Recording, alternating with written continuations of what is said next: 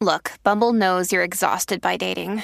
All the must not take yourself too seriously and 6 1 since that matters. And what do I even say other than hey?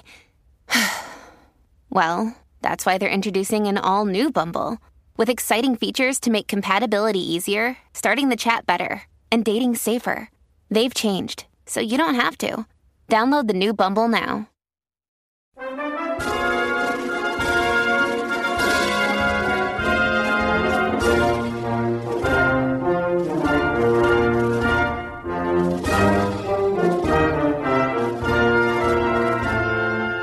Welcome to the Presidencies of the United States. I'm your host, Jerry Landry.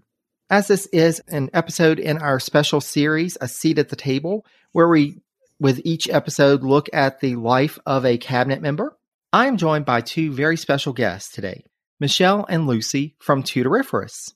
For those of you who don't know Tudoriferous, I'm going to let Michelle and Lucy talk about their podcast, but they um, just started last year, I believe and it has been a great series thus far. If you haven't listened to it yet, I'm going to let them tell you why you should listen to Tudoriferous. But first of all, welcome, Michelle and Lucy. Thank you so much for being here. Thank you for having Thank us. For inviting us. So tell us a little bit about Tudoriferous. Lucy, you want to take it away? Uh, yep, okay. Um, yeah, it's a podcast that looks at lives in the Tudor era. And we're doing it by season. So we are working our way through Henry VII at the moment. And we've chosen, there's about 50 people in Henry VII's reign that we thought were interesting enough to do. And we put their names in a box and we pick them out at random. And I choose the ones that Michelle researches and tells me about. And she, and vice versa, she chooses the ones that I tell her about. And so far, it's certainly been fascinating for us. I hope it's been interesting for everybody else. We've learnt a hell of a lot and it's been great fun. And some of it's been very surprising.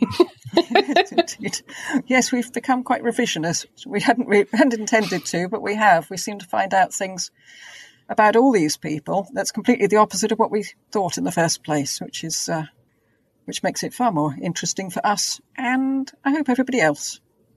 Well, and as a listener, I can say it has been fascinating thus far. What I love about your podcast, it's something that I love about podcasting as well.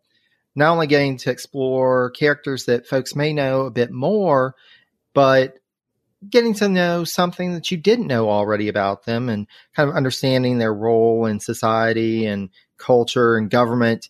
But then also the characters that, you know, the folks that folks don't really know anything about. And I love that y'all try and do a deep dive, try and get into these characters what makes them tick, why were they important, were they important.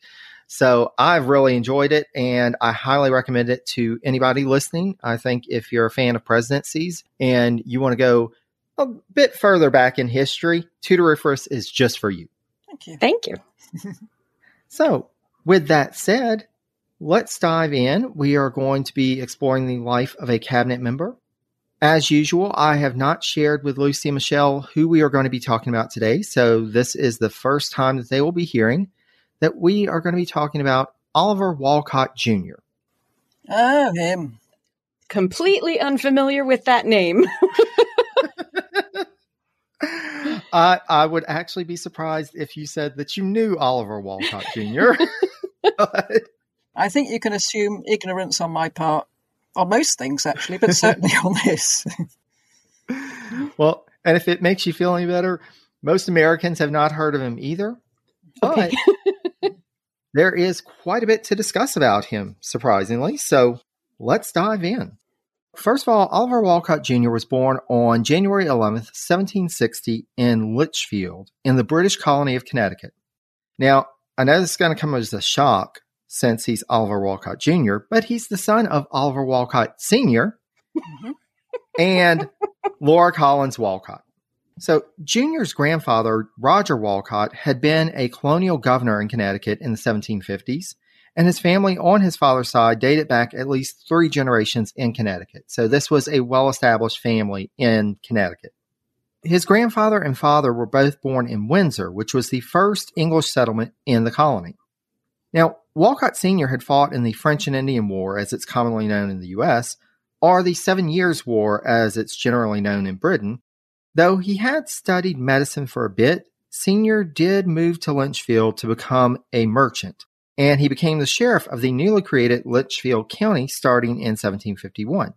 So, our Oliver Wolcott Jr., he was the second child of Oliver and Laura, and his older brother, also named Oliver, had passed away very What? young. Unfortunately, I know. That is so confusing. Why would you name them the same name? Well, and, and we see this from time to time. You know, a, a, a child will die very early on, and it, the next one that comes up, they'll give them the same name. But yeah, it is very confusing, and especially in a family that carries forward the same name generation after generation, Hmm. it can get quite confusing when you're looking at the family trees. Yeah. So, because the the first child had passed away very young, Oliver Wolcott Jr. really acted as the oldest child to his three younger siblings. Now, as you may know, there were some tensions between the colonies and the British government, and as those increased, Wolcott Sr., the father, was appointed as Commissioner of Indian Affairs by the Second Continental Congress, and he would serve in that body starting in 1776 that was also the time that he began a military career. As was the case with William Bradford, who we discussed in an earlier episode of the special series, Wolcott Sr. and Jr. would both serve in the Continental Army during the American Revolution. So you have father and son both in the Army at the same time. Sr. served as a militia officer then in 1776, the governor of Connecticut named him as brigadier general in command of all the state's militia regiments in New York at the time that they were a part of General George Washington's force. So this was still very early on in the Revolutionary War. Did they serve with George Washington then? So Senior did. Senior would go on to fight in the Battle of Saratoga, and then in May 1779, he was promoted to Major General. Oliver Wolcott Sr. is ma- really making a big name for himself. And as if all this wasn't enough, he was also one of the signers of the Declaration of Independence. So Oliver Oh. Wolcott Sr. is really involved in what's going on during the Revolutionary War. So how come people don't know the name? Was it just Junior they don't know, or is it? I'm just wondering why Americans don't know the name if he signed the Declaration of Independence. Really both. All right. And and that's the thing, like there are those signers that just aren't as well known. They didn't necessarily become nationally prominent, and as we will, as we will see, though Oliver Wolcott Sr. was a big name in Connecticut, he wasn't really as much on the national scene after this period. Now, Junior, eh, he takes a little different of a trajectory, and especially with his military career. So his military career was not so illustrious. It lasted only a couple of years, and it was so there was so little apparently that he did. I couldn't even find what his rank was. That's how little there is out there about his military career. It was so successful. Yes. Not exactly illustrious. so we we really don't have that much to say about his military career, but his non-military career is where he really makes his claim to fame. Oliver Wolcott Jr. graduated from Yale in 1778 and went on to study law. And he was admitted to the bar in 1781. And so this is definitely a time when we see through American politics, prominent people start as lawyers, get involved in politics. So They almost all do, Hmm. don't they? There are lots of lawyers. The only one I can really think of right at oh, was it Jackson? Taylor. I'm trying to remember which one didn't. They went through military but weren't weren't a lawyer. I know that William Henry Harrison was not a lawyer. Um, Harrison, George that's the one. George Washington wasn't. He started as a surveyor. So Right. there are there are some cases here and there, but we do see lots and lots of lawyers. but you know, he he was admitted to study the law, and after this, Wolcott became a clerk for the Connecticut Committee of the Pay Table, which, from the best I could figure, was a state committee designed to process payments due from the state. So, really exciting stuff here. After a year of serving as clerk, he would become a full member of the committee in 1782. He lasted for a couple of years on that committee, but in 1784 he was named as one of the commissioners to settle state claims against the United States. This was the time of uh, under the Articles of Confederation, there was this loose confederation, and so there really were lots of disputes between the national government and the various state governments. Wolcott Jr. gets involved in this, and this work would occupy him for the next four years. But his mind wasn't just focused on work at this time, as he married Elizabeth Betsy Stoughton on June 1st, 1785. Now, Betsy at the time that they were married was 18, while Oliver was 25. The two would have seven children, starting with John Stoughton Wolcott in 1787. But from what I found, it looks like only four of the children survived to adulthood. So, oh, gosh. again, and, and it's it's always difficult to hear. You know, there was so much child mortality at the time. Yeah, we have the same thing at our time period as Yeah. well. Yeah. Mm, quite a lot of adult mortality in our time period as well. yeah, entire mortality. It doesn't matter what age you are. the Tudor era was rather difficult to make it to an old, a ripe old age. it sounds the same for the colonies too, though. and, especially this time, you know, it does get a bit better, but this was a difficult time too. In the meantime, in 1786, his father was elected as lieutenant governor of Connecticut, a post he would hold for the next 10 years. So both of them have these careers, but Wolcott Jr. is starting to get involved on things on a bit of a higher level, while Sr. is really focused on Connecticut. And this would continue on, and especially as this was around the time that we had the Constitutional Convention, we had the ratification, and we had this new government starting up. Even though Junior had really started in Connecticut, with the new government under the Constitution, he sees an opportunity to do something larger. And thus, in 1789, with the formation of the new U.S. Department of the Treasury, Wolcott Jr. became the auditor for the Treasury. Now, one thing to note here, even though Wolcott had been encouraged to apply for the position, and this was really a time that everybody across the nation, you know, anybody from prominent families was like, okay, well, here's an opportunity. Maybe so and so can get this position because they were all vacant at that moment. And so folks knew Wolcott Jr. still fairly young. This is an opportunity. Go ahead and apply for this position. When he was officially nominated, though, he at first demurred, as he felt the appointment, quote, will not answer the ideas of an appointment which I had contemplated as proper for me. What does that mean? Too, what, too high, too low? So it sounds like he felt that it was a bit too low for him. Oh. Enter the ego. We we will see this with Wolcott Jr. but he was ultimately convinced to accept by the person who would become his new boss. And this is a guy that you may have heard of, Alexander Hamilton. Ooh, Hamilton. Okay.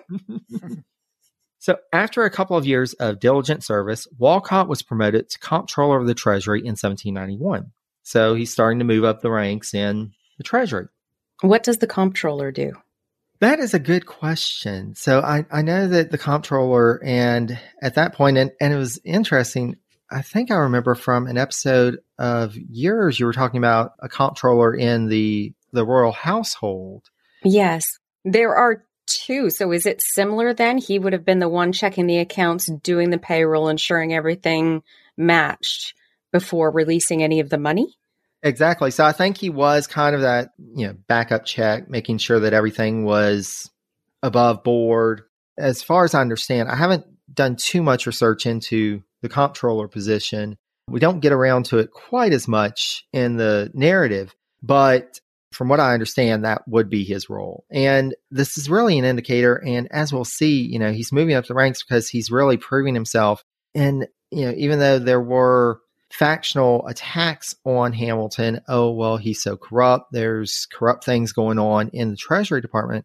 As folks have studied Treasury records over, you know, over the ages, really not. Like the books really did match up to what they should. It, Oh, okay. And, and so it sounds like that Wolcott was seen as, you know, helping to ensure that things were on the up and up with the Treasury. And this was really needed. You know, not only Hamilton, but Washington realized this was important. This was the new federal government. They had to establish a level of trust. And so they had to go above and beyond. And Wolcott was a part of that mechanism. Beyond just the professional realm, Wolcott would also be brought into Hamilton's social circle.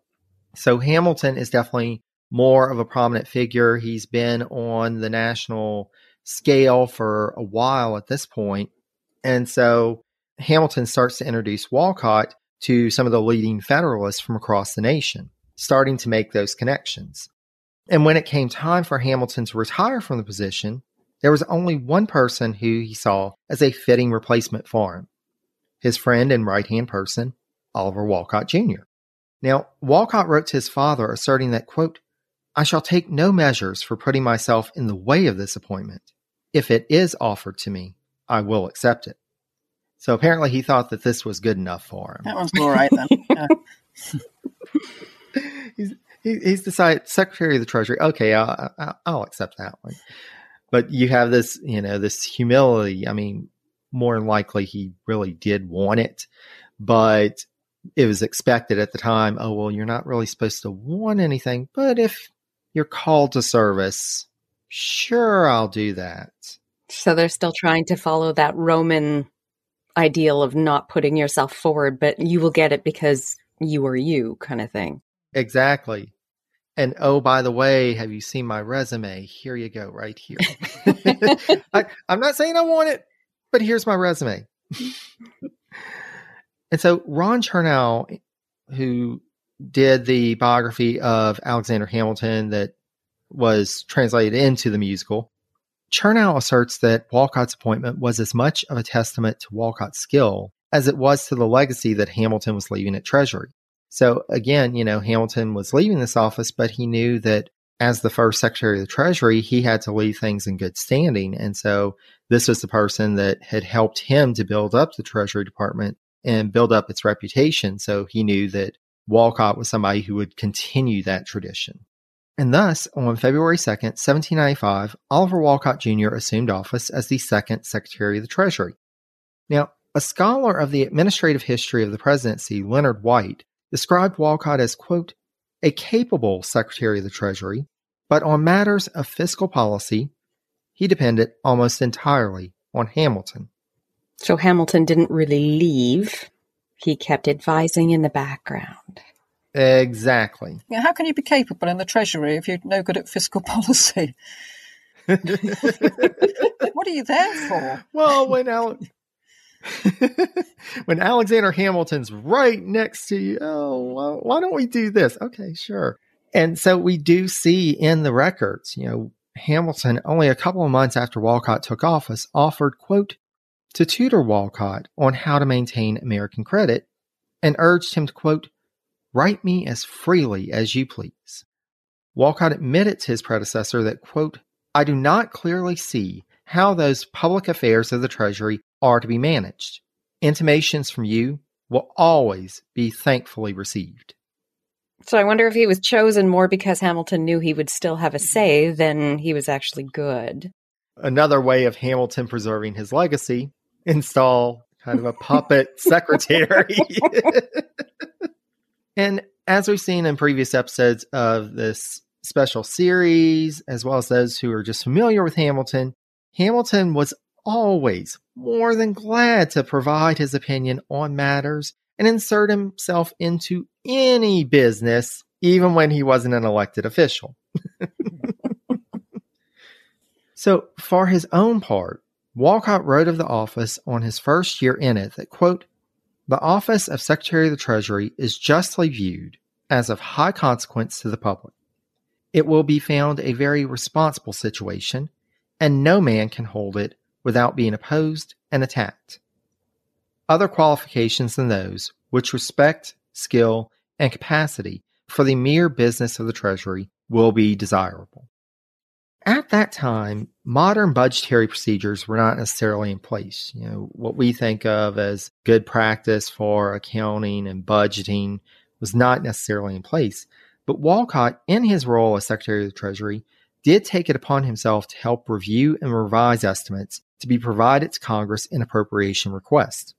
As noted by Leonard White, quote, as more revenue was needed from time to time, the Treasury recommended new taxes, such as the various excises, or increases in the customs rates. In the modern sense of the term, it can hardly be said that a budget existed in the 1790s, but most of the essential procedures had been adopted by the Treasury within limits. Now, while serving as Secretary of the Treasury in Philadelphia, Wolcott's residence was described as, quote, a neat house of two rooms, one small on a floor. So this is a time, you know, we think of cabinet officials having, you know, really good places for entertainment, larger houses. But we see here it wasn't necessarily the case. And especially at this point, you know, they knew that the capital was only going to be in Philadelphia for a few more years. So you see Wolcott being a bit more economical in terms of his lodgings.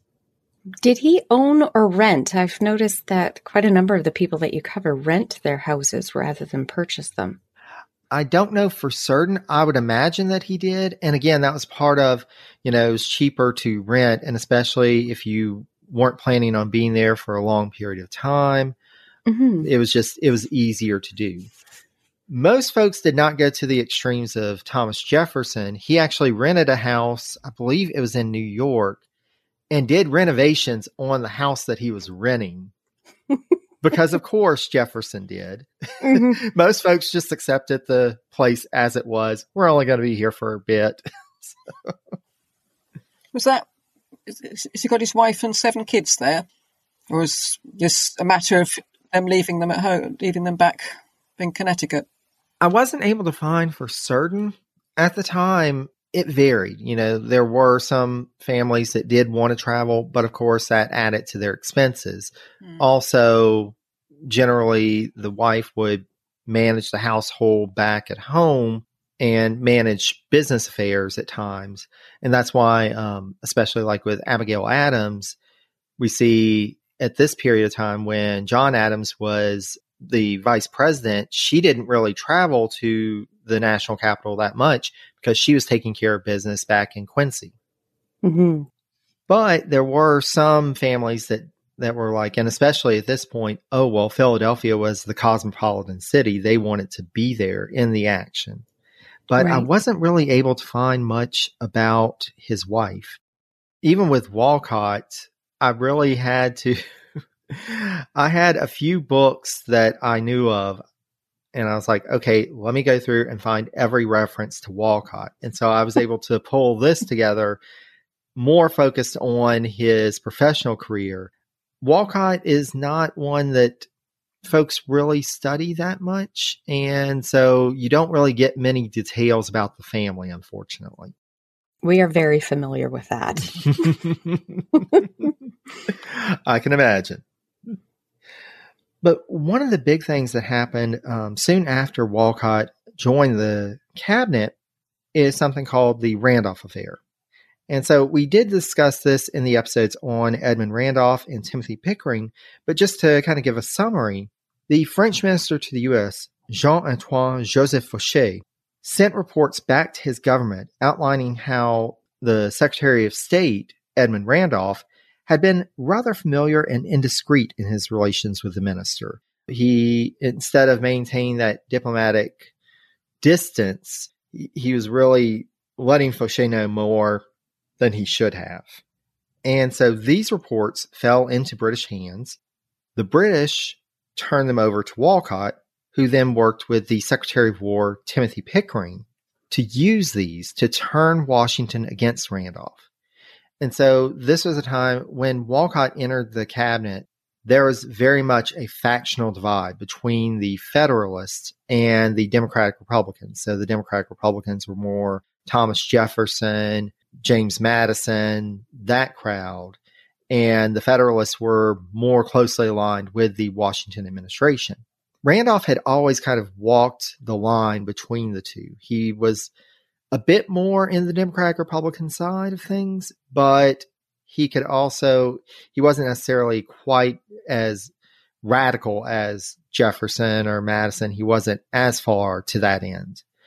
So at this point, pretty much everybody else in the cabinet is more Federalist and they're further along the spectrum towards being what would come to be called high Federalist.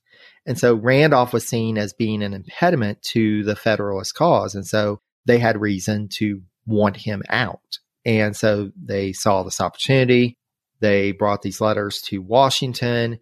They talked to him before he talked to Randolph. And when Washington confronted Randolph, Pickering and Wolcott were there. Randolph resigned in a huff, and Washington turned to Pickering first on a temporary basis and then on a permanent basis when he couldn't find anybody else to take over at the State Department. So Wolcott's a part of this scheming to force out the Secretary of State and get somebody more aligned with the Federalist in place. One of the things to note here, though Washington did not rely on Wolcott to the same extent that he had Hamilton, he did ask him for assistance in handling a very personal matter. Ona Judge had been enslaved by the Washingtons her entire life as part of Martha Washington's dowry from the death of her first husband. Towards the end of Washington's second term, Ona learned that Martha Washington planned on giving her to her granddaughter as a wedding present. Not only would this separate Ona from her family back at Mount Vernon, but the granddaughter was known to have a quote unquote mercurial temperament. Now, given those circumstances, Ona decided to take her chances and seek her freedom. And thus, on May 21st, 1796, while the Washingtons were at dinner, Ona slipped out of the president's house in Philadelphia. She managed to get passage on a ship bound for New Hampshire, and she started a new life in Portsmouth. Now, President Washington naturally was not happy about this. And after initial efforts had failed, and they learned that Ona was in Portsmouth, President Washington approached Wolcott about working through the customs officer at Portsmouth to have him help recover Ona. Oh dear.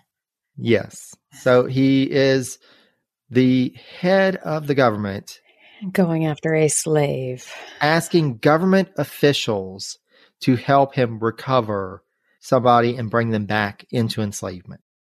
Wow. Mm. Yeah. And Wolcott agreed. He reached out to the customs officer, Joseph Whipple, who then spent several weeks tracking down Ona. Whipple finally secured a meeting with her on the pretense of offering her a job, but as he started asking probing questions trying to verify her identity, she realized what was happening. And so at that point, Whipple went ahead, he revealed his true purpose, and he offered to negotiate a deal on her behalf with the Washingtons. And Whipple just kind of came up with this on his own. He was like, well, maybe they will grant your freedom upon their deaths. You know, if we can get a deal that they will do that, would you agree to come back? Now, Judge did agree to meet the ship that Whipple would arrange for her return south. But considering that here she was, she didn't know she was going to meet with this guy who was acting as an agent for the Washingtons to re enslave her, she'd pretty much say anything just to get out of there. And so she's like, Oh, sure, I'll meet you. Tell me where the ship is. Yep, I'll be there. Surprise, surprise. She didn't show up. Smart woman. And Whipple decided at this point, he, uh, uh, you know, I've done my part. He reported back his failure and he advised Washington, you know, if you really want to get her back, you probably need to go ahead and get a lawyer and work through the U.S. District Attorney. This really isn't my job. And there were legal precedents for that. There was a Fugitive Slave Act in the law books that he Right. could have used that procedure. Washington, however, wanted to keep things quiet. Again, this was George Washington.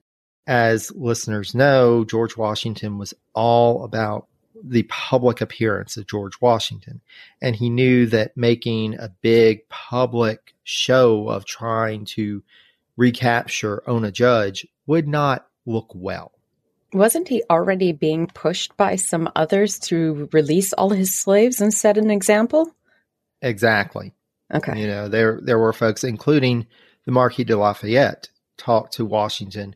Right. Um, Lafayette was all about the abolitionist cause and ending slavery, and so he was already under pressure, and this was building as a movement in the U.S. And so Washington realized, you know, this would not look well for him.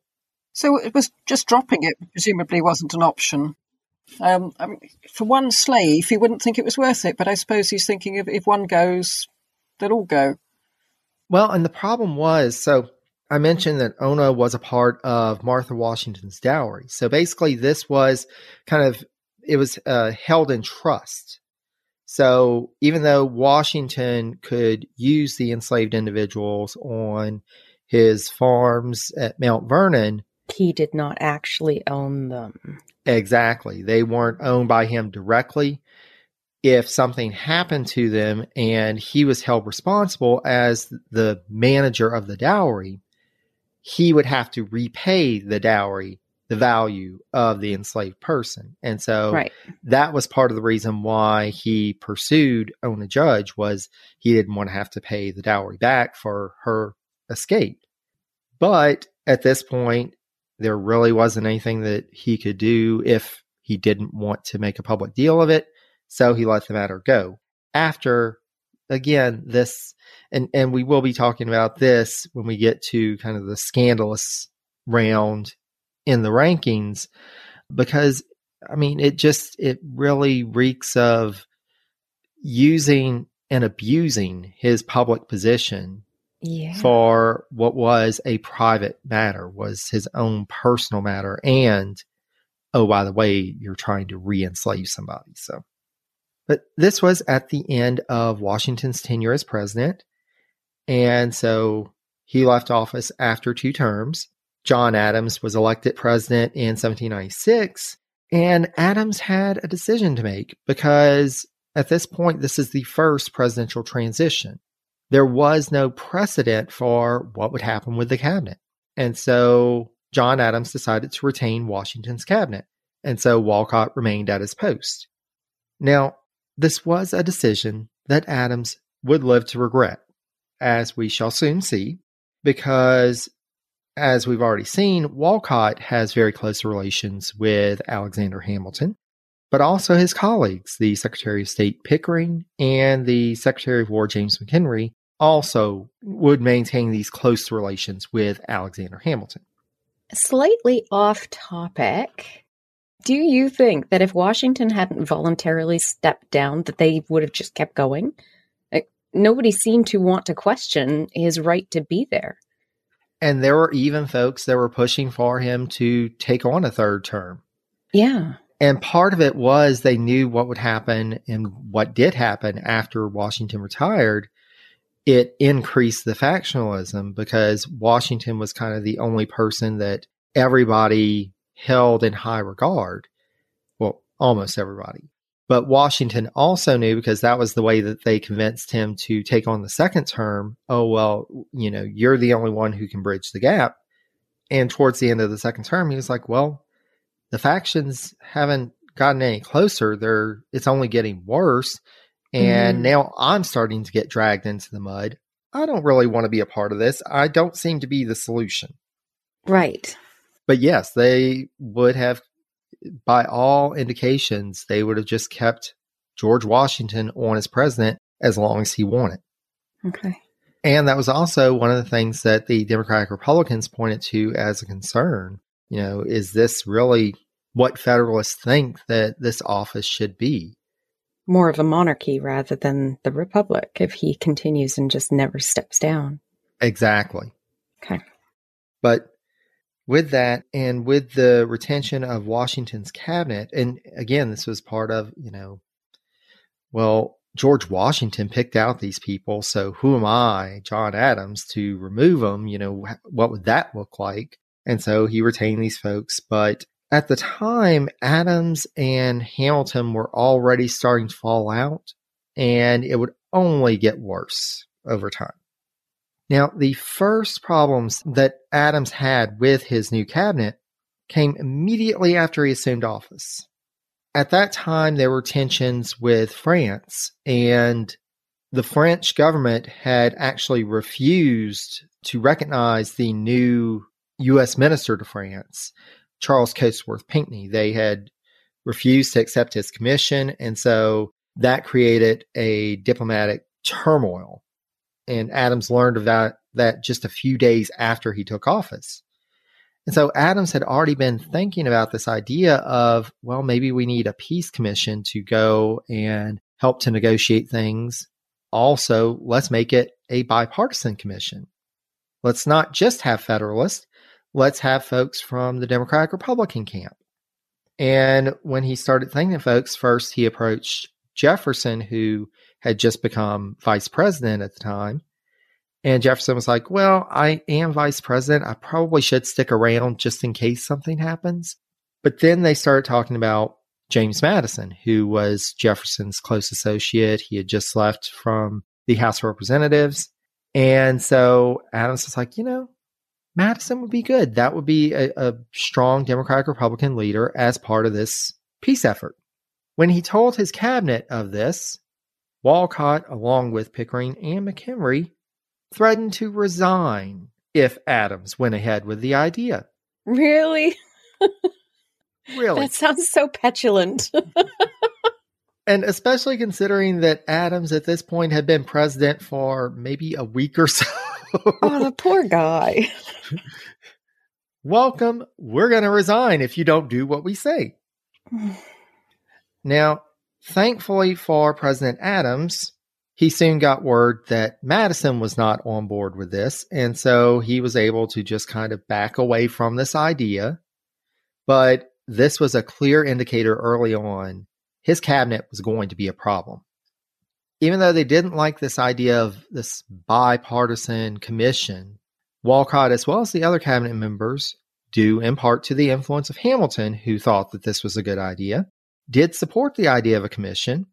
And indeed, it was Wolcott who pulled together what Adams biographer Page Smith described as, quote, a long and ably argued paper on the requirements for the French negotiation. So Wolcott's starting to get involved in these diplomatic affairs, and the commission does go through. Ultimately, there would be a problem. So the commission would arrive in France, but when they got there, these agents of the French foreign minister, Talleyrand, came to the peace commission and said, you know what? I mean, these negotiations, they would be really great. I don't know that we're going to be able to make them happen. Our hands are a little light. Could you possibly? Oh no. Uh, do you have some cash that you may want to hand over? yes. Yeah, so the and this was standard practice at the time, asking for a bribe in order to get negotiations going. But the American commissioners were rather irritated and said, no, we are not going to pay a bribe. We are here as official representatives of our government. Negotiate with us. That went nowhere. And so the Peace Commission ended up leaving and going back home. Now, word was getting back to the Adams administration about this, and they started thinking, you know, we probably should keep this quiet because people are going to be really upset at this. Well, the Democratic Republicans who were out of government at this point, you know, they were in Congress, but not in the administration. They're like, why aren't they telling us about what's happening with this peace commission? What's going on? Maybe we need to go ahead and request the papers. You know, they've, they've got diplomatic correspondence coming back and forth. There's got to be something. Those Federalists are up to something. And so the Democratic Republicans in Congress pushed through a bill requesting that this diplomatic correspondence be released. But they're hoping that something bad on the Federalist side is what's happened. Exactly. that's not the case. And John Adams tried to send word to them, hey, you really don't want to do this. And they kept on, and finally, okay, here you go. Here it is. And so naturally, folks were upset. And it looked like this diplomatic affront called the XYZ affair was going to lead into war. And so Hamilton pulls out his pen. He writes to Wolcott and instructs him, quote, that the United States should boost taxes, take out a large loan, and establish an academy for naval and military instruction in order to prepare for the conflict. So again, we have Hamilton, the puppet master behind the scenes, writing to Wolcott, the actual Secretary of the Treasury, giving him his marching orders. And so Wolcott did put forward these ideas of preparedness to President Adams. But Wolcott wasn't really as pro war as some of his cabinet colleagues. He's like, yeah, we probably should prepare, but you know, let's hold off on doing too much to bring about a war. Did people listen to him? I mean, was he in a position where he had influence? So he did have some influence. And at this point, Adams was pretty much in that place. He didn't necessarily, he didn't think that the U.S. was ready for war. He knew that it would take a bit to get things together. And so he was trying to find a way to get prepared, but also, are there any other ways that we can avoid this? Now, Congress was pretty upset, and especially the Federalists. You know, once they had the papers from the XYZ affair released, they were like, you know, we just need war. You know, how could they mistreat us like this? We thought we were friends with the French. And so Congress approved funding for new soldiers, and they created new military positions to lead the force. This caused yet another problem in the cabinet as Adams found himself in conflict with his cabinet members again over the rankings of these officers. Now, it was clear, you know, George Washington was still around at this point, and so naturally, we're putting together this new military force. George Washington has to be the commander in chief. But there were these three positions underneath him. It was his second in command, third, and fourth. Adams appointed Henry Knox, who had served under Washington before, had been a trusted colleague, had been Secretary of War. He appointed Henry Knox as the second in command. But the cabinet members started saying, well, no, Hamilton. I mean, Hamilton's closer to Washington than Henry Knox. And then George Washington pipes up and says, you know what? I, I really do want Alexander Hamilton as my second in command. He he is my right hand person. I, I need him. And so President Adams ends up in this fight with his cabinet, with George Washington over this, and Adams was finally forced to capitulate. He's not winning anything. he is not winning any of these battles. And he finally has to say, Well, I can't really go against George Washington because I'm John Adams. If he wants Hamilton as his second in command, that's fine. But he was not happy about it. In fact, he wrote to Wolcott during the dispute that, quote, if I should consent to the appointment of Hamilton as a second in rank, I should consider it as the most irresponsible action of my whole life and the most difficult to justify. He is not a native of the United States, but a foreigner. His rank in the late army was comparatively very low. His merits with a party are the merits of John Calvin. Some think on Calvin heaven's own spirit fell, while others deem him an instrument of hell. Hmm. Oh my. He's telling them. John Adams really did not like Alexander Hamilton. No. but he ended up having to give in because he couldn't fight against George Washington and his cabinet on this matter.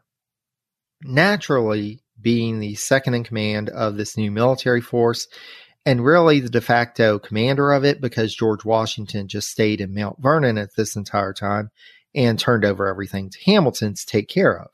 So naturally, Hamilton's going to continue to advise Wolcott on military matters, such as when Adams asked for advice on what to do about a filibustering expedition planned into Spanish territory.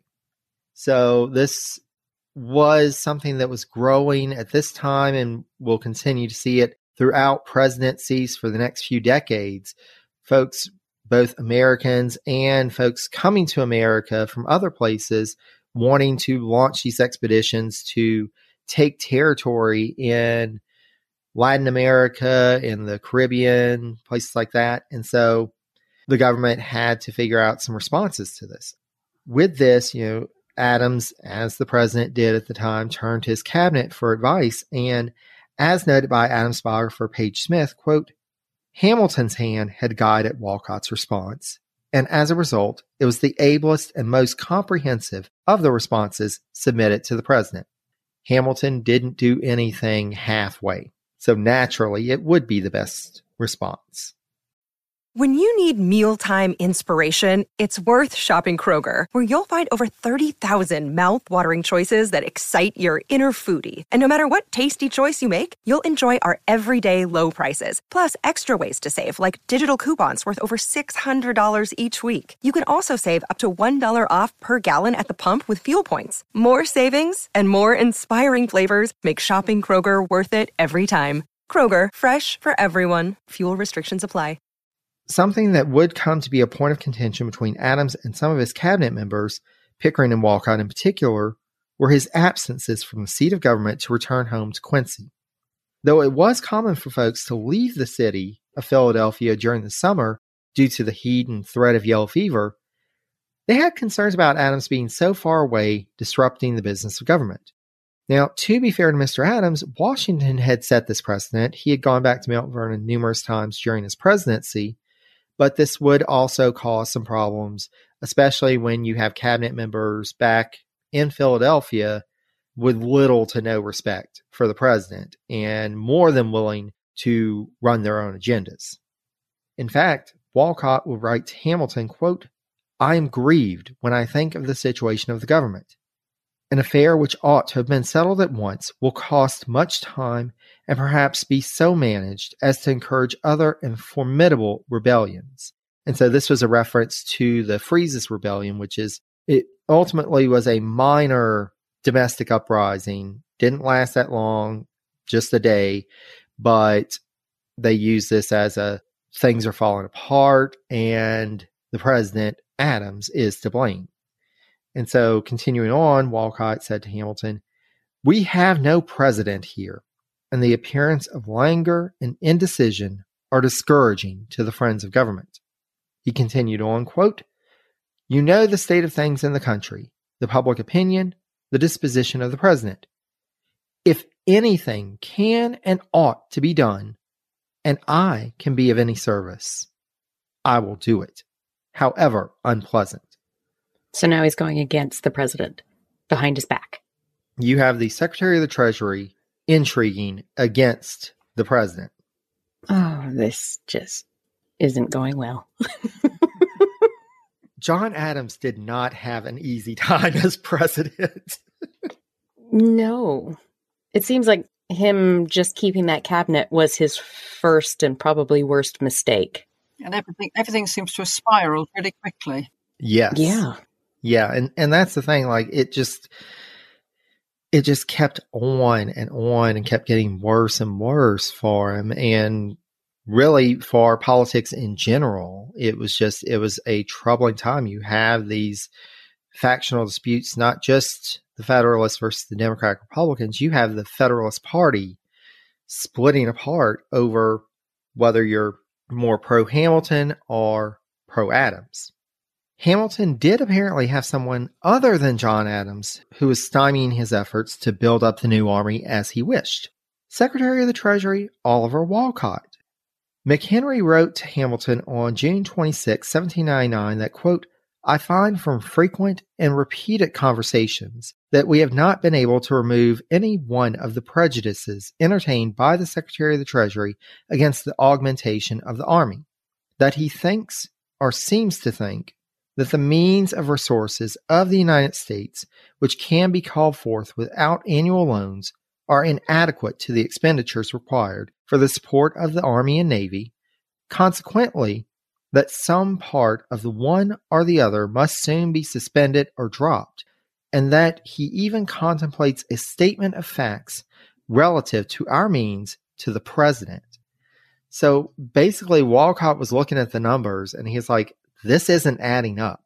That doesn't sound like he's against Hamilton, though. That just says, we don't have the money. Where are you getting it? Well, and that's the thing. Like Hamilton kept pushing for, well, we need more folks, we need more supplies, we need to do this, we need to do that. Just like I'd mentioned earlier, you know, he was sending him this wish list of this is what we need to do for national defense to build up this army he just kept sending the, the wishes. And finally, Wolcott had to say, We don't have the money. It's not adding up. And Hamilton, you know, he had been in that position as Secretary of the Treasury. Oh, well, you can just get creative. You can do things, you know, you can make things work. And Wolcott was like, I'm not really comfortable with doing that. And in part, it reflects that Hamilton may have been able to make it work. Wolcott wasn't Hamilton. You know, he wasn't as much of a shrewd person when it came to budgetary matters and economics and the national debt and all of that that Hamilton was. Does he just lack the capability, or does he have actual moral qualms about this? That he can't cook the books in the way that Hamilton did. Exactly. Well, and, and part of the thing that I'm wondering and especially considering that he was willing to go to Adams. I mean, he was stooping down to actually go to the president about matters. Shock. you really do get the sense that there are a couple of things that were going on here. You know, first of all, you didn't really see that the finances were in the shape to be able to provide for this large force. And also, he really wasn't that pro war. He he was like, I don't really think this is a good idea. And so you wonder part of it, you know, was it his ability? Part of it was he really just didn't want to make it work. And this was right. his way of trying to put the brakes on this. And we actually do get a little bit from Wolcott in trying to explain his reluctance because he wrote to former U.S. Representative Fisher Ames, quote, that nothing is more certain than that the army is unpopular even in the southern states for whose defense it was raised. The northern people fear no invasion, or if they did, they perceive no security in a handful of troops. And so, one of the things that we do need to note here the U.S. Army was minuscule at this point. Really, it was more for protecting settlers in the Northwest Territory and those frontier settlements than it really was for what we think of in terms of national defense or even being able to project power.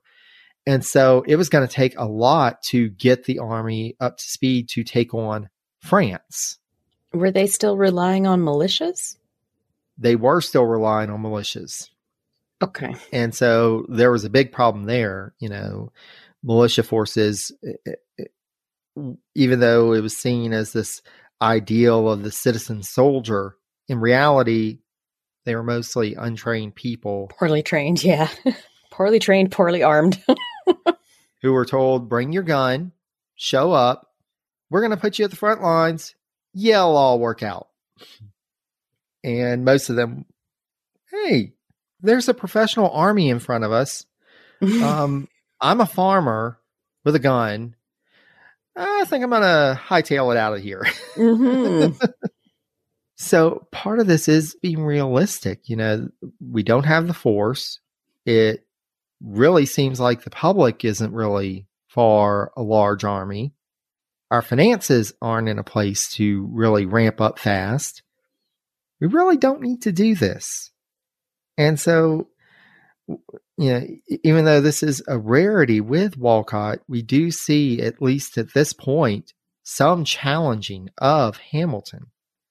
But of course, this wouldn't last. You know, Wolcott was going to end up in conflict with Adams again, as would the other cabinet members. Well, once people have got their hearts set on war, you just can't stop them, can you? I mean, it's you, you come across that again and again. That if you turn against people who want war, then you're the coward and you've got to justify yourself. Exactly. And especially, Lucy, we did talk about this in the episode on Alexander Hamilton. You mm. know, he had this almost obsession with military glory. He wanted to be able to prove himself on the battlefield. He was able to finally participate in the Battle of Yorktown at the end of the American Revolution, but that was just one battle. He had a role in leading some troops there, but he really wanted more military glory, and he saw this as his opportunity to do that.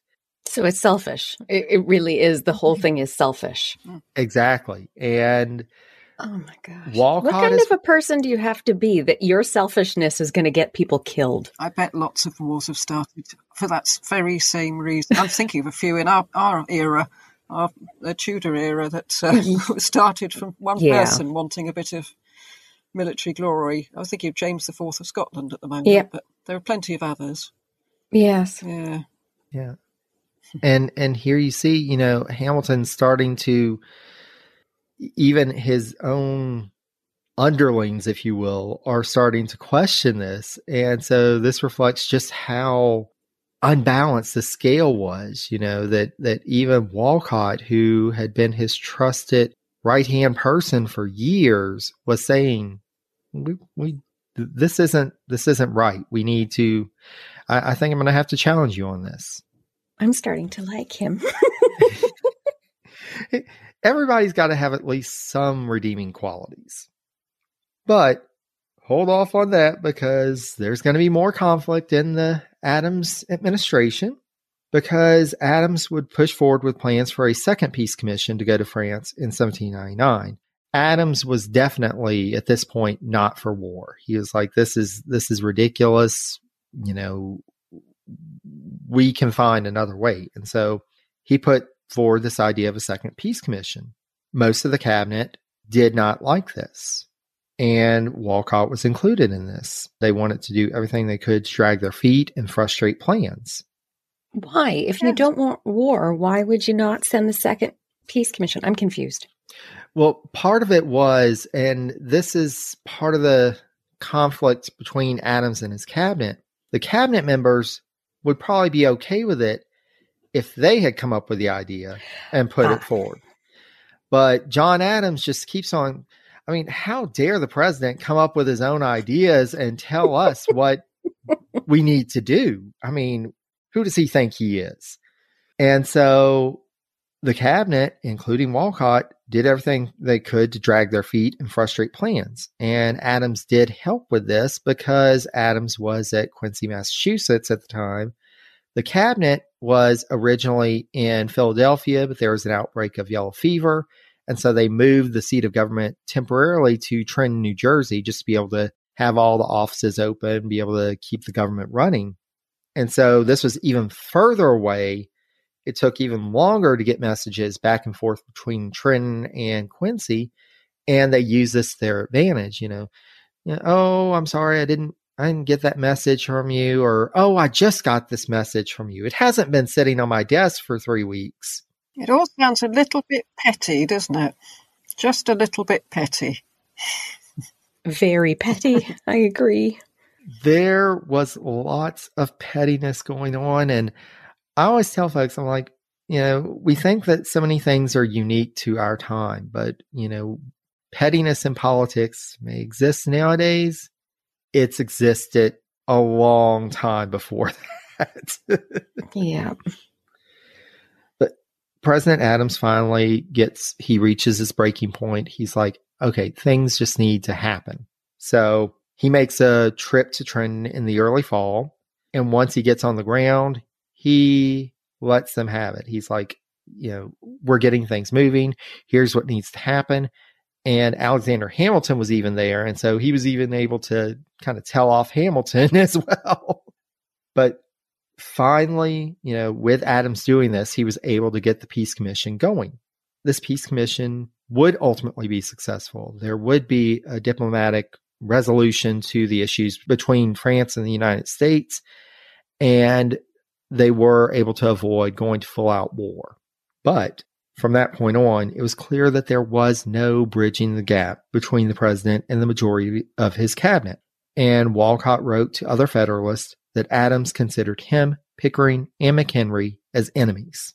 as naturally you would when Yeah, I was going to say, kind of justified. I mean, can he get rid of them? I'm just thinking of British politics. Yeah. The Prime Minister would have a reshuffle and he'd get rid of the ones he didn't want. But can the President do the same thing? So this does come up for debate later on, but George Washington had established the precedent that yes, the president can say, I want to get rid of a cabinet member. Adams had been reluctant to do so because all these folks had been involved in the party politics. And so they knew quite a few people. They were pretty prominent at the time, but finally he's had enough.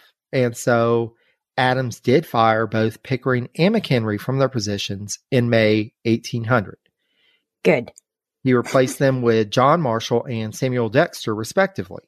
Though this didn't help Adams' standing with the Federalist Party, it did at least get him a cabinet that would support him.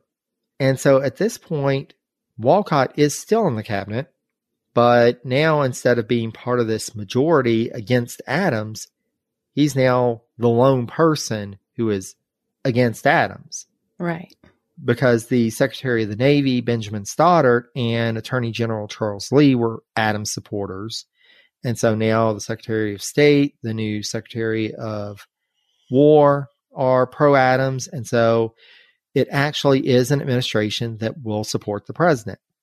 Now, Wolcott had some thinking to do. You know, what what does he do here? Does he go ahead and resign? Does he stick it out? Well, why didn't Adams get rid of Wolcott as well? And get rid of the, the whole lot, whole bunch of them. it's interesting. I don't really know if it's. We'll talk a little more about Okay. that because we do have some insight from Adams as to what he thought of Wolcott. One thing we should bring up here is that so this was May 1800. 1800 was also an election year. You have Adams who decides to retain Wolcott. He's gotten rid of these other two troublemakers, and so part of it you wonder if he he just thinks, okay, well, you know, I've gotten rid of them. They were really the worst of the worst. Wolcott didn't, he, he could be pretty vocal, but he wasn't as vocal as the others. So let's just go ahead and leave that sleeping dog lying. We've got this election to worry about. But he probably should have gotten rid of Wolcott as well because Ron Chernow wrote in his book on Alexander Hamilton, quote, even though Adams thought Wolcott more loyal than McHenry and Pickering, Wolcott considered the president a powder keg. A couple of months after he had fired Pickering and McHenry, Wolcott wrote to Hamilton on July 7th, 1800, that, quote, It is necessary to give a proper direction to the newspapers, which are at present filled with the most disgusting nonsense. The cause of the Federalists has declined. Their system has been reversed honest men have been calumniated and discredited, and no apology or explanation has been offered to the public.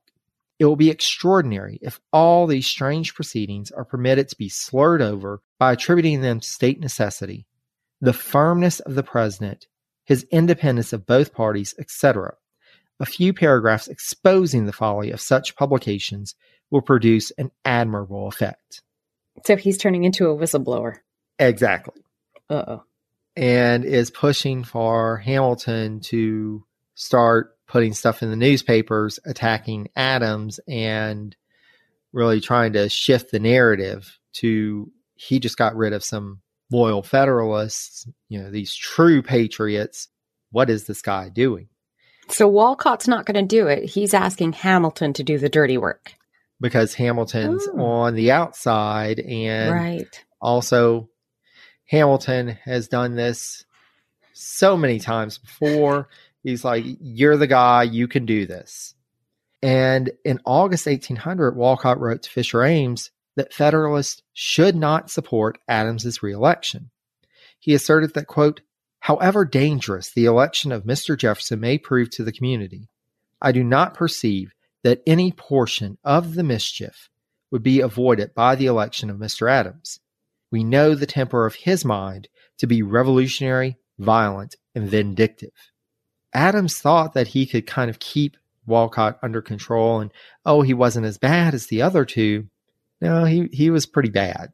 hmm And so Hamilton did proceed with his plan to attack John Adams in the press. He ended up publishing this long, long, as Alexander Hamilton was want, want to do, this long pamphlet about, I mean, just attacking Adams, being vicious against him.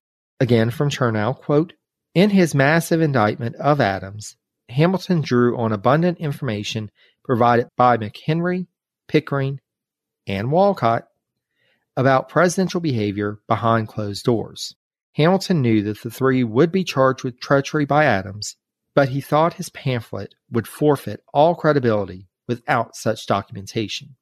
So they provided him with the information that he used to attack President Adams. Now, Wolcott did have his doubts about this being in there, this kind of being the, and, and you really wonder if at one point when he realized that it was happening, he started having second thoughts. You know, yeah, I know I said we should kind of do something about him, but I didn't want you to bring my name into yeah, it. I was just thinking, presumably he wasn't expecting, yes, to be named, named and shamed in the in the newspaper. Yeah. You know, go ahead and put your ideas out there, Hamilton, but Mm. not me. And you also have the sense that he he had kind of that realization, you know what? This may backfire against us. This may not work Yes. out quite as we're thinking. But it was done. The attack was out there. And Wolcott was still Secretary of the Treasury. He wasn't asked to resign. So again, you have this weird, like, you really wonder. And Adams did have this tendency at times. He really, he could have a blind spot for somebody because he was so focused on, because he knew Hamilton was at the head of this. And he knew that Pickering and McHenry had been so involved. It seems like he just kind of ignored that Wolcott was in the mix as well. But there was lots going on at that point. Along with the election, there was also a big change happening in government. Philadelphia had been the temporary capital for 10 years, but now it was time to move the national capital to Washington, D.C. And so President Adams arrived in early November of 1800, and a short time after he arrived, Wolcott turned in his resignation. Wolcott claimed it was for personal reasons, but given everything that's happened, you wonder if Wolcott, you know, maybe felt maybe I went too far, maybe this really doesn't look good for me, or maybe he was just thinking, you know what, this is a train wreck. John Adams probably isn't getting reelected. Maybe I just need to go ahead and cut my losses and go. Yeah, was he jumping before he was pushed? Do you think? Exactly. You Mm. do have to wonder that, you know, one way or another, and especially since it was looking increasingly unlikely that there would be a second Adams term. Well, he was going to probably be out of a job anyway with Jefferson coming in. So just go ahead and pull off the band aid, get it done. Mhm. Let's just move forward. Now, here's where we get to trying to wonder what Adams was thinking and what he really felt about Wolcott, because Adams, in his letter of November 10th, accepting Wolcott's resignation, wrote that, quote, Although I shall part with your services as Secretary of the Treasury with reluctance and regret, I am nevertheless sensible that you are the best and the only judge of the expediency of your resignation. So this seems rather cordial, much more Mhm. so than you would expect of this guy who had been plotting against him.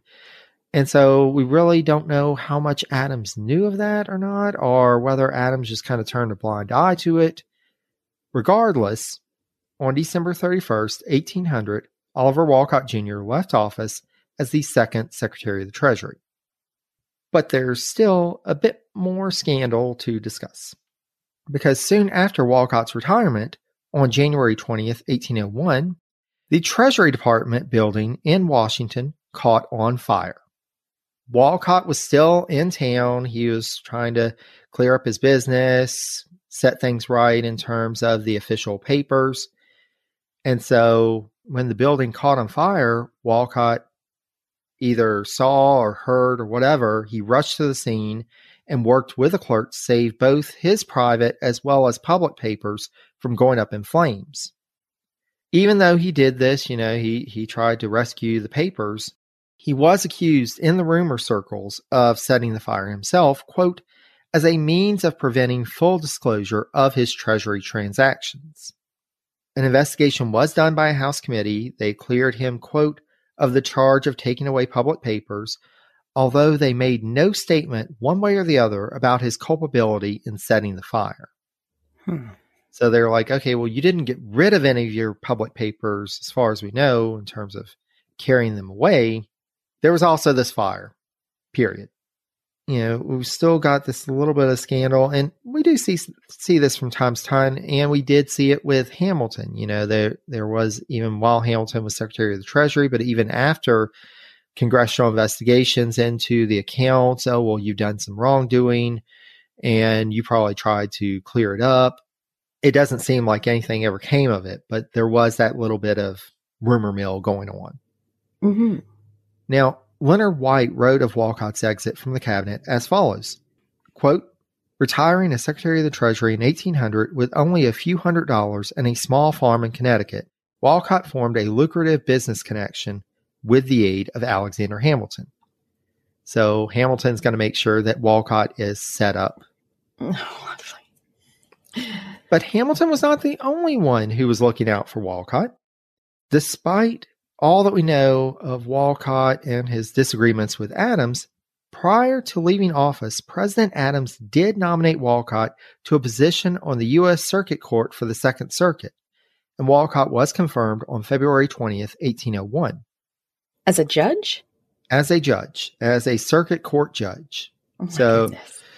this is they um, put through this new Judiciary Act, and it created all these new judgeships because at the time, as in the modern era, the court system had lots of cases going on. It was a lot of work for the people that were in there. And so they went ahead, up, ahead and set up this circuit court system as kind of a buffer between the Supreme Court and the district courts.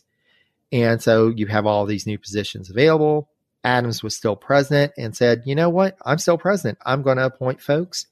They were confirmed by the Senate, and Wolcott was one of these folks. I question his judgment in what he did with Adams. I'm not sure him as a judge is the best idea. do, you, oh, do, you, think, on Adams' part, this is a, a, means of keeping Wolcott out of politics? You keep him busy on the bench oh, instead. Good idea. Possibly. And keeping him quiet, oh. sort of hmm. paying him off to not make things worse. Yeah. Possibly. Well, and, and when Wolcott wrote to Adams about the nomination, Adams responded that, quote, I have never allowed myself to speak much of the gratitude due from the public to individuals for past services, but I have always wished that more should be said of justice. Justice is due from the public to itself, and justice is also due to individuals. When the public discards or neglects talents and integrity united with meritorious past services, it commits inequity against itself by depriving itself of the benefit of future services, and it does wrong to the individual by depriving him of the reward which long and faithful services have merited. Twenty years of able and faithful services on the part of Mr. Wolcott, remunerated only by a simple subsistence, it appeared to me constituted a claim upon the public which ought to be attended to. So it sounds like he's saying, you know, you you have had this long service, You've been a part of the Treasury Department since 1789. I know you really don't have much in terms of your own personal wealth. So here you go. Here's something mm-hmm. that you can take. Why didn't he have a personal wealth? I mean, did he not? Does, do they not all come come away from a political role with a nice little wad in their back pocket? I thought it was part. It came with the territory, doesn't it? Washington didn't. No, he didn't. Well, and that is one of the things of the time we see with cabinet members, even with those that are wealthy when they come in, they have to spend so much in terms of, you know, participating in official functions, travel back and forth, keeping up appearances, keeping up appearances, keeping their family supported while they're not making money in other ways. And so they typically come out in a worse position than they were coming in. And if Wolcott really didn't have that much to begin with, it would be a really bad situation. Mm. Um, and also, it does at least seem like he was mostly on the up and up with treasury function. So he wasn't saying, okay, $2 for you, US, $1 for me. Oh, good point. yeah. He wasn't putting any away for himself. He he was actually on the up and up, but that doesn't really help him personally. And so you see, you know, Adams and Hamilton both agreeing to let's see what we can do for Wolcott. Unfortunately, Wolcott would not be in this position for long, as the Democratic Republicans who came in, they looked at this Judiciary Act, which created all these new judgeships, and Adams appointed them just a few days before leaving office. They saw this as being corrupt, and so they went ahead and revoked that oh, no. judicial act, eliminated all these positions, and so on as of July 1st, 1802, Wolcott found himself out of his judgeship. Unemployed. Unemployed. So hopefully things were working out with the business connection with Hamilton because he wasn't getting any of that judgeship money anymore. And this would be a difficult time for Wolcott. He suffered the loss of his wife Betsy on September 25th, 1805, when Betsy was only 38 years old this is one of those points, and especially with so little information about Wolcott personally, I really haven't been able to find out much of what he was up to between losing the judgeship in 1802 until 1814. That year, he purchased a home in Litchfield, Connecticut, which had originally been built in 1799. So, going back home, going back to where his family was from, and apparently by 1815, he was employed as a farmer. But he would hmm. return to public service a couple of years later when he was elected as governor of the state of Connecticut. Yeah, that's a jump. Farmer to governor. There's a lot of rise and fall as as y'all see sometimes in the Tudor era. Mm-hmm. fortunes can rise and fall very quickly. So he's gone from Secretary of the Treasury down, well, to the judgeship, to farmer. Now he's on the rise again. And now this was an interesting time in Connecticut state politics because Wolcott was a member of what was called the Toleration Party. It had been formed in the 1817 election cycle as an alliance between Democratic Republicans in Connecticut and more conservative Episcopalians in the state in opposition to the official state church, the Congregational Church. So this was an entire debate about Connecticut had an official state church, and you have these other folks, including folks because Wolcott had originally been a Federalist and had been a pretty staunch Federalist. But here he's partnering with Democratic Republicans and saying, you know, this is not right. And they agreed that Wolcott, the former Federalist, should be their candidate for governor and they chose a Democratic Republican, Judge Jonathan Ingersoll, as lieutenant governor. And the Toleration Party won. Wolcott assumed office as the 24th governor of Connecticut on May 8th, 1817. Wolcott's tenure as governor, he actually had a very early success in winning approval in the state General Assembly for a new state constitutional convention. Now, it was a very narrow victory this passed by only one vote, but it was still a win, and the Constitution that came out of the convention would expand voter suffrage and disestablish the Congregational Church as the state church of Connecticut. So the debate was won by the Toleration Party led by Wolcott. And this Constitution that Wolcott was a part of pushing for and putting into place was actually the state constitution of Connecticut until 1965. Wow. So 100 and nearly 150 years. As gubernatorial elections in Connecticut were held every year, Wolcott managed to get reelected nine times, mostly by pretty wide margins against Federalist candidates.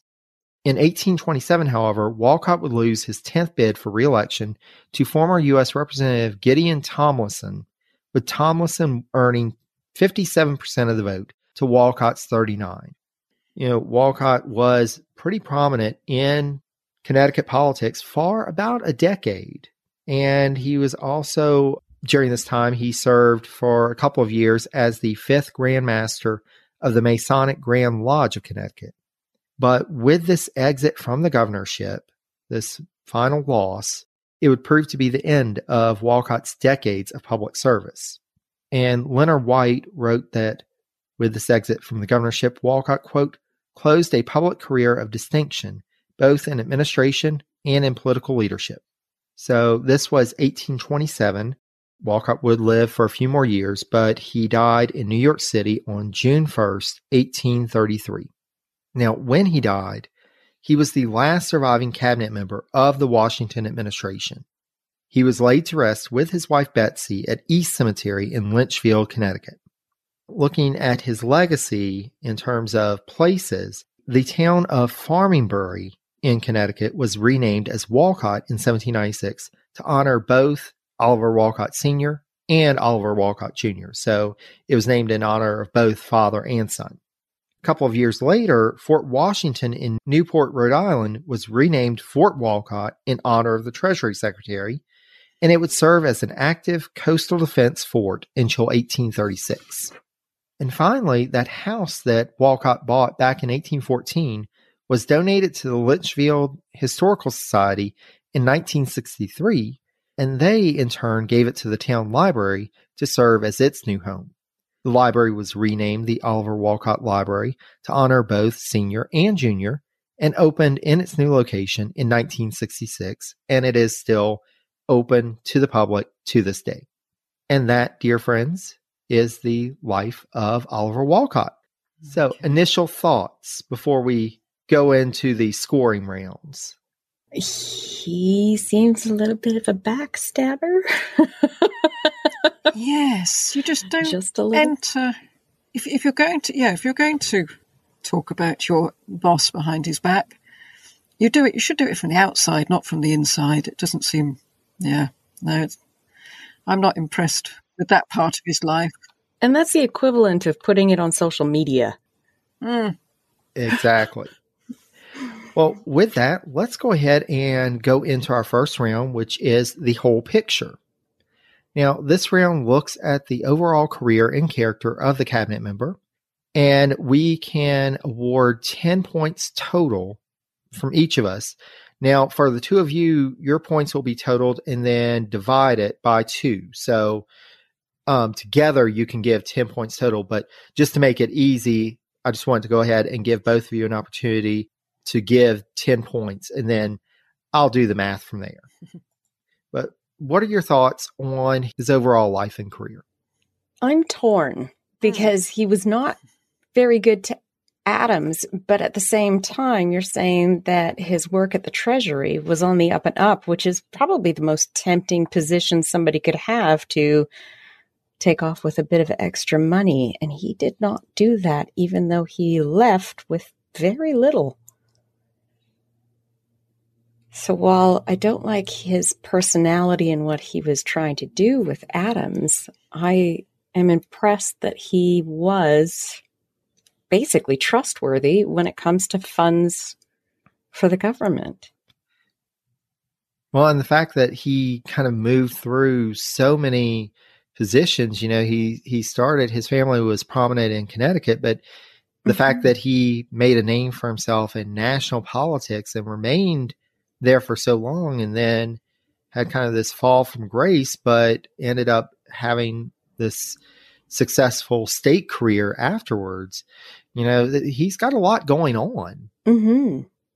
What do you think, Lucy? yeah, I felt the same. That he, um, yeah, he does seem to be a trustworthy person financially, but not necessarily personally or politically. So I, Mm-hmm. Um, I feel I don't like him. I don't know if that counts for anything. I don't he's a likable person, but that's not really what you're asking. Um, Yeah, I mean, it's, uh, I suppose we don't know a lot about what he was. I mean, I suppose the fact he was re-elected nine times implies either that he was extremely trustworthy and people trusted him in Connecticut, or that he was so corrupt that he was he was um, diddling the system. So I don't know. Perhaps I'm just being cynical. I think I would probably give him a seven. I don't like his personality, but he did stand up for the taxpayer, saying, Hey, we don't have the money to do this. And he wasn't willing to fiddle with the books in order to find that money. Mm. And I think that's actually a good trait. And the fact that he was going against Hamilton to do that showed, you know, there was a, he had a little bit of backbone, which wasn't really, mm-hmm. didn't seem to be the case to start with. No, not at all. Um, I think I'd go with a six. Yes, he was trustworthy financially, but I didn't, you know, I didn't like the way he acted politically. But I suppose I'm really torn as well. Mm. Oh, go ahead. I was just thinking. I suppose that only represented a small part of his whole career, though, didn't it? That I mean, the rest of his career was on a local level, so perhaps the bigger picture is better than that one small part of it. Mm. Six. Yeah, I'm I'm really torn on because it I mean there's so much and I know with some of the other categories we'll we'll be able to dive more into it. there is so much he really doesn't come across as likable, but the fact that he moves up so much, he had folks who you know recommended him for this position in the federal government back in the day and you know that he managed to come back and be a governor for you know win reelection nine times it does seem like there was something, you know, folks felt that he was a good public servant and you don't always get that. You don't always get somebody who at least folks have some modicum of trust for. And even with Adams, the fact that Adams retained Wolcott, maybe he shouldn't have, but the fact that he had at least the confidence in Wolcott that he could be professional in his duties you don't have to like somebody for them to be good at their job. Exactly. So I think I think I am going to go for a 7. And with your respective 6 and 7 divided by 2 and added my 7, we are now at 13.5 points. But now we'll see how many he gets in the next category, which is the go getter. This round looks at the impact of the cabinet member during their time in the cabinet. And again, just like before, 10 points maximum. And we are not to consider his time in the governorship role. No, this is just about his impact as a cabinet member. I would think this has to be fairly high because he was influencing the president. I mean, he managed to prevent a lot of spending that Hamilton was pushing for. But it's just him going to Hamilton and saying you need to attack him is what's really.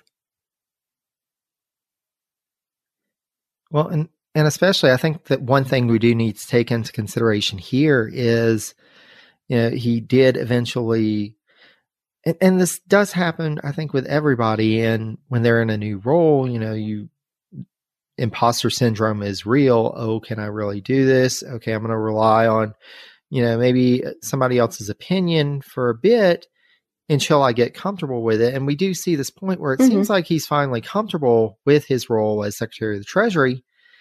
But it took a while for him to get there. And in the meantime, he was just, you know, Hamilton would write out his instructions and he'd He was a parrot.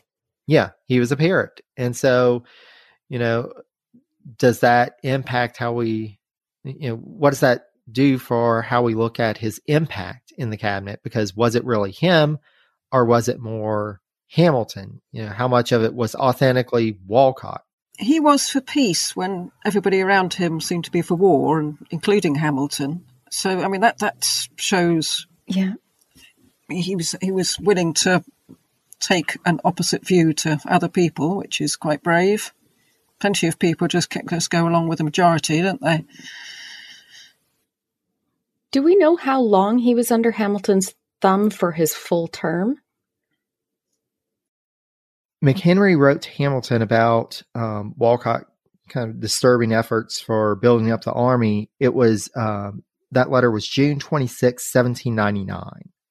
So at that point, he had been in the cabinet for quick math. So that was just over four years. And he was only in for another year. So the majority yeah. of it, he was just Hamilton's puppet. Yeah. Um, I'm going to give him a two just because he finally found his own voice, but really he didn't have one. I think I'll go a little bit higher because he did, because he stood out against, for peace against war, which is always a good thing, I think.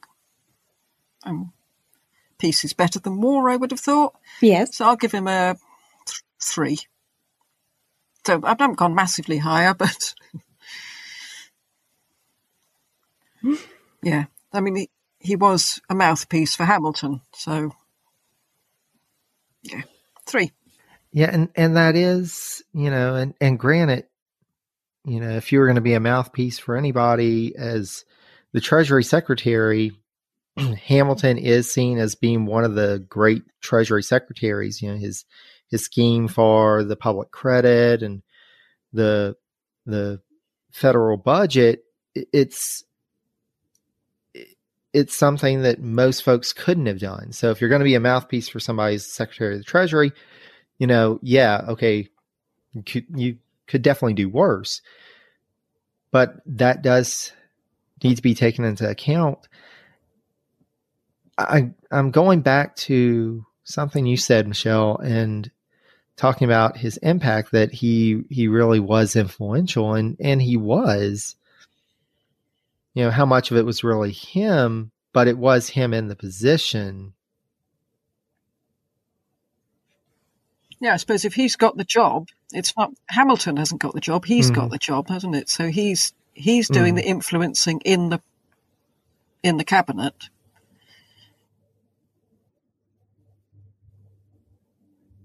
Yeah, even though the influence wasn't necessarily always positive, it was still he he had a large role in the mm-hmm. cabinet.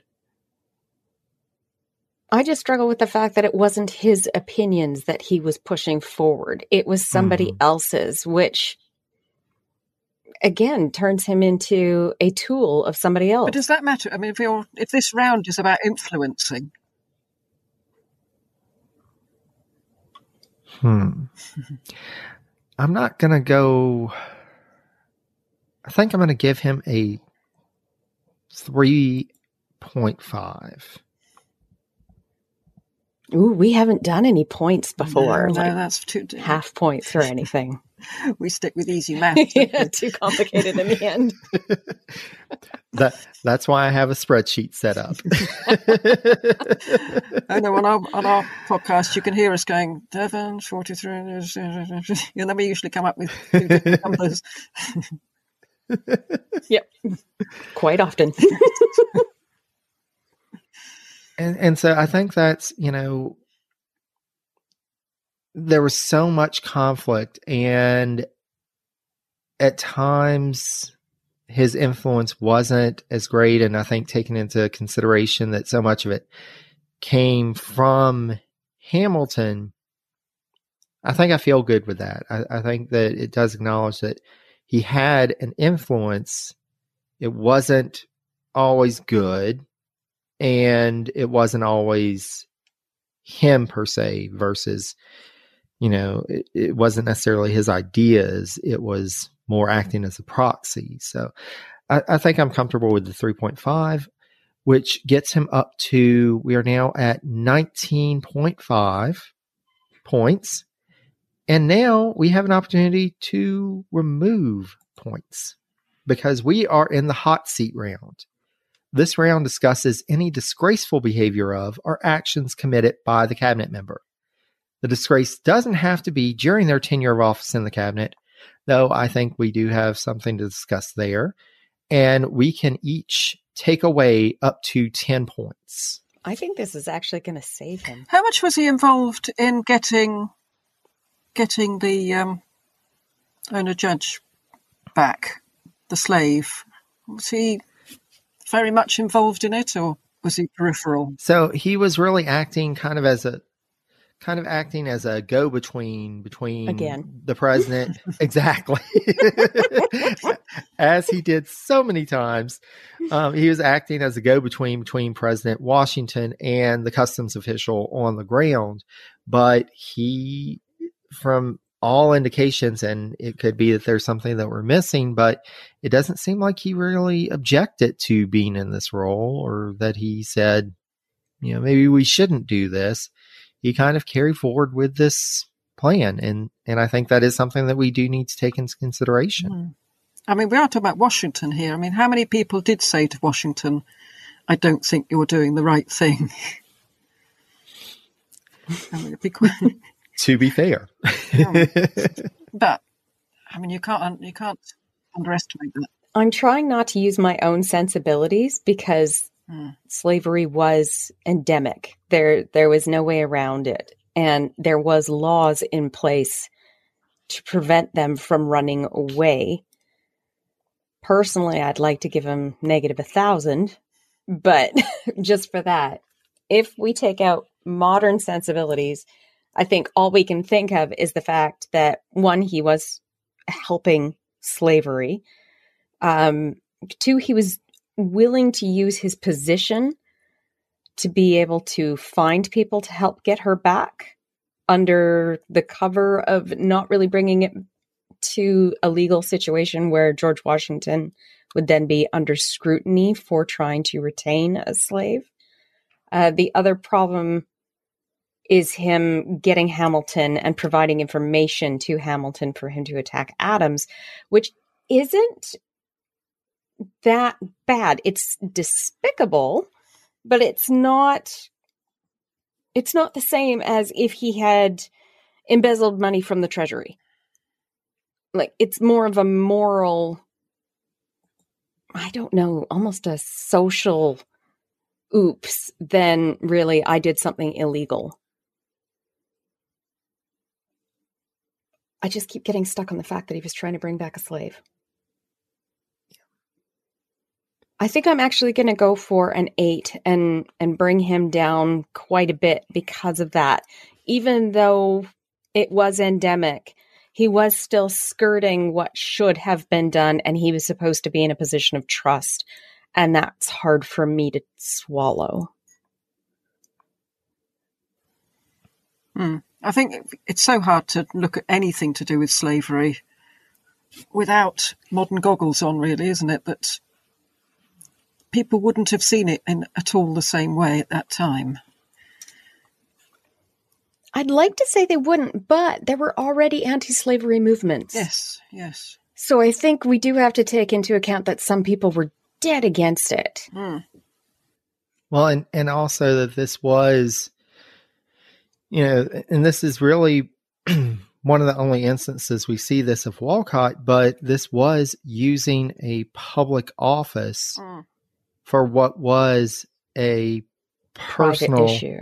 Yeah. matter. You know, Yeah, I mean, even if you take out the slavery- the public. Sorry, if even even if you take out the moral, at, mor- your own moral attitude to the slavery, if it was something entirely different, maybe maybe it was an object he owned rather than a person. Yes, he's still doing it un- in. Well, I suppose Washington's doing it in an underhanded way and using him to do it.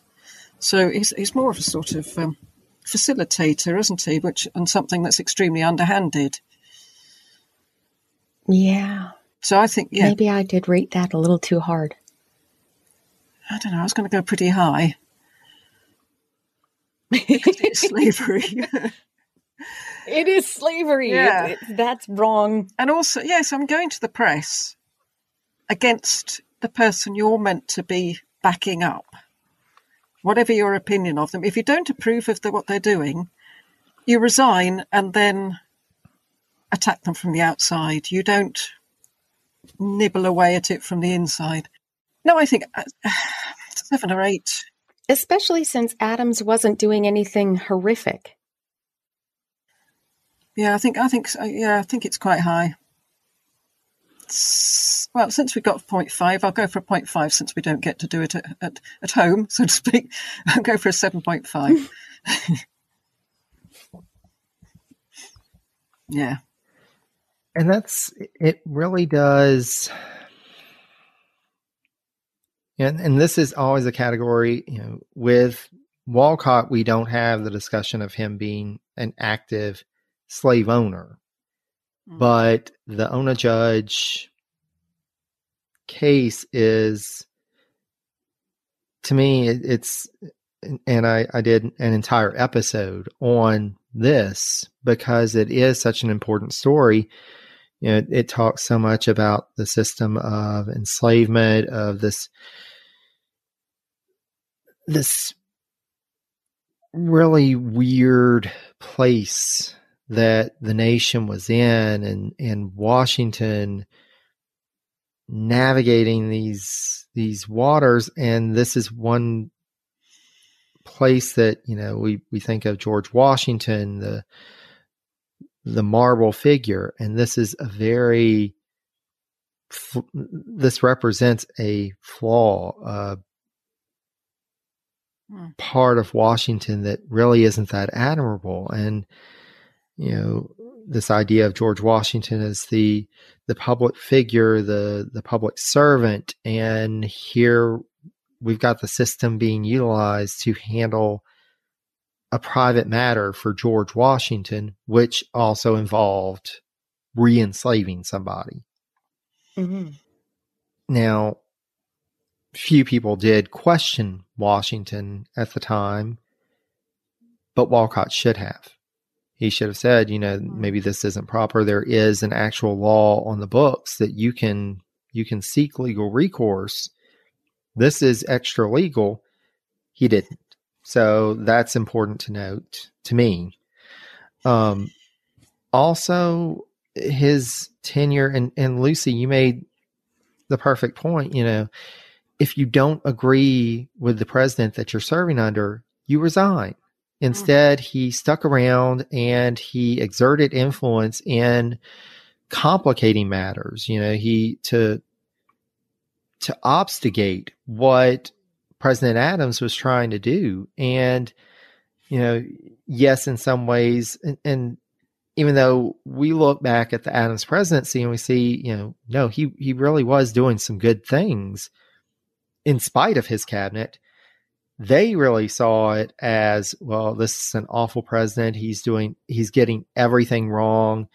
And so you can use the excuse that, you know, they thought maybe they could continue to influence, maybe they could prevent things from going too far off, but it just, it really doesn't. If you're going to serve under somebody, you either get with the program or you get out. And Wolcott didn't. Um, I think that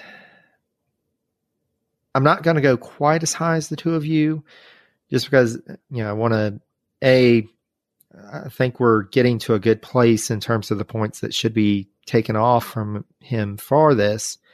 But also, I will go ahead and note to Wolcott's credit, you know, we're going to be talking about some cabinet members that do utilize their positions for personal gain. I was just thinking about that and thinking I went way too high. Yes. and who have slaves of their own.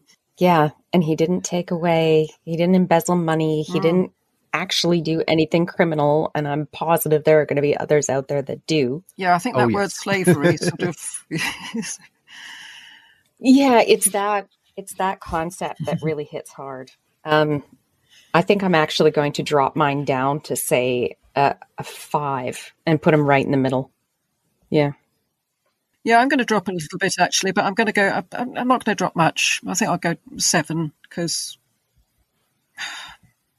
yeah, there are a few things I don't, I just, I don't think he should have done. I think he was quite a weak character, from, mm-hmm. so maybe it's not his fault. Can't help weakness, I suppose, can you? Well, that that is also something to take into to consideration. You know, the fact that he really, you know, here you're in this position of prominence, and it took him a while before he finally reached the point. Hey, you know, I, I've got to say so on things too, and here's what I think. You know, you're a cabinet member. You're supposed to be putting forward your opinions. You're supposed to be the advisor to the president. And he really didn't act in that means for most of his tenure. Mm-hmm. So I think I am. I'm going to go with a five, five point five for him. I think a little over half. I think that gets us to a good place for him. Okay. So, with that settled, we now have a couple more places where Wolcott can pick up some points. First of all, with his tenure of office. And so, this is the entire time that a cabinet member served in a full time capacity. And so, with Wolcott, his tenure was from February 3rd, 1795 to December 31st, 1800. Rounding that, we get him six points. Then there are a few bonus points that we have available. Now, the first bonus point is if a cabinet member served in more than one full time cabinet position. He did not. He only served as Secretary of the Treasury, so he doesn't earn that one. But he does earn a bonus point because he served as a full time cabinet member in more than one presidential administration. And in this case, it was in the same role. He carried forward as Secretary of the Treasury from, from Washington to Adams. But he did not become president, so he does not earn the last bonus point. And thus, we end up with a total for Oliver Wolcott Jr. of 15 points. But now we have one final question to ask.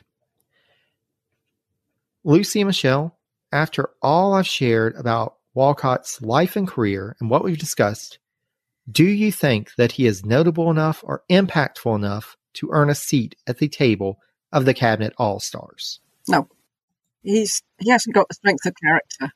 Only if he's going to be a puppet for Hamilton. so no. No, Ha- Hamilton's already got his own seat. Hamilton's already got his own seat, so he doesn't need Wolcott to hold one for him. So no, definitely not. no. I I agree with your assessment, and this was this was really an interesting one, and I was I was so thankful to have the opportunity because you know in doing the Washington and Adams administrations, covering those in the narrative series, Wolcott was all over the place, but it I couldn't really I didn't really have an opportunity to get more of a sense of him, and while you know, there's still so much out there that we really don't know about him. I think we did. I think this was a good exercise in understanding him a little more, understanding his role in this complicated time in national politics. So, thank you so much, Michelle and Lucy, for joining me on this journey. No, he was an interesting person. Just because he, just because we said no, it doesn't. Uh, he was an inter- he he he reminds me of we've got a character that we did in our podcast called John de la Pole, and he he sort of went with it. he went with everything. He just sort of accepted it, and we felt that it was good to have done him because he represented the way most people would have thought. You know, I'll just keep my head down. I'll just keep. And I feel with uh, Wolcott, he's he was probably acted the way most people did. The majority Yeah, would. you listen to the Yeah. people that you feel are above you and keep quiet a bit about your own opinion. Well, and it is so funny that you it is so funny that you say that, Lucy, because prior to this, I was actually thinking, uh, I was like, okay, well, who is most like Wolcott that y'all have covered thus far? And I thought of John de la Pole.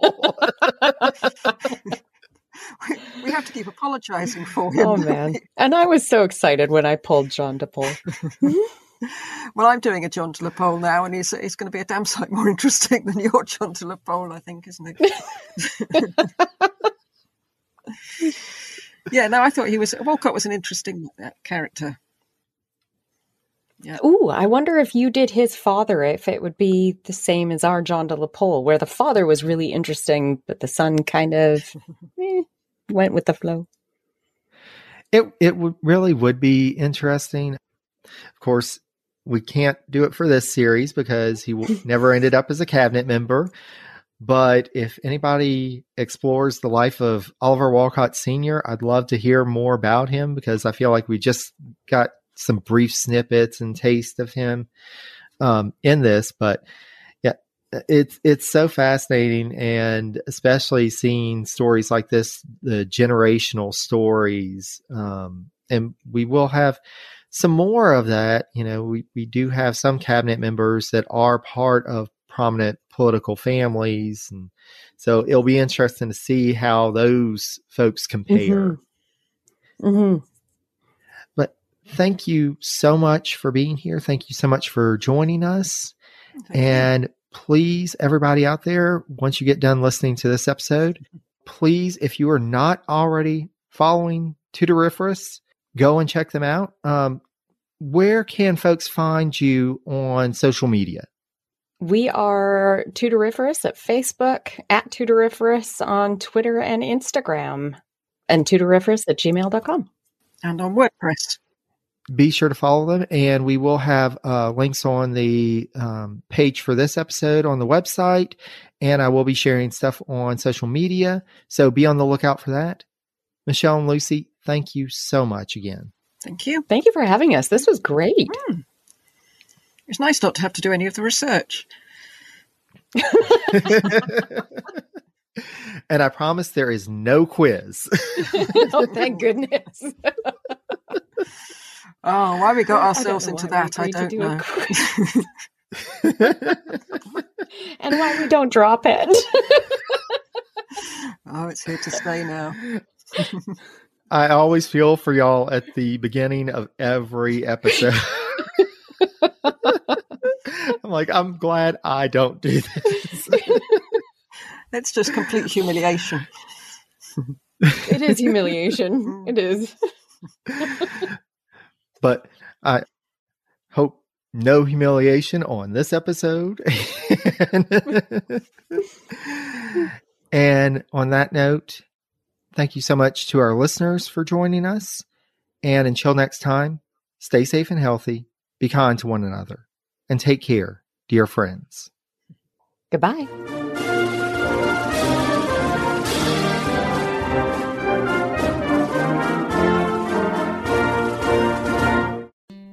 Hello, everyone.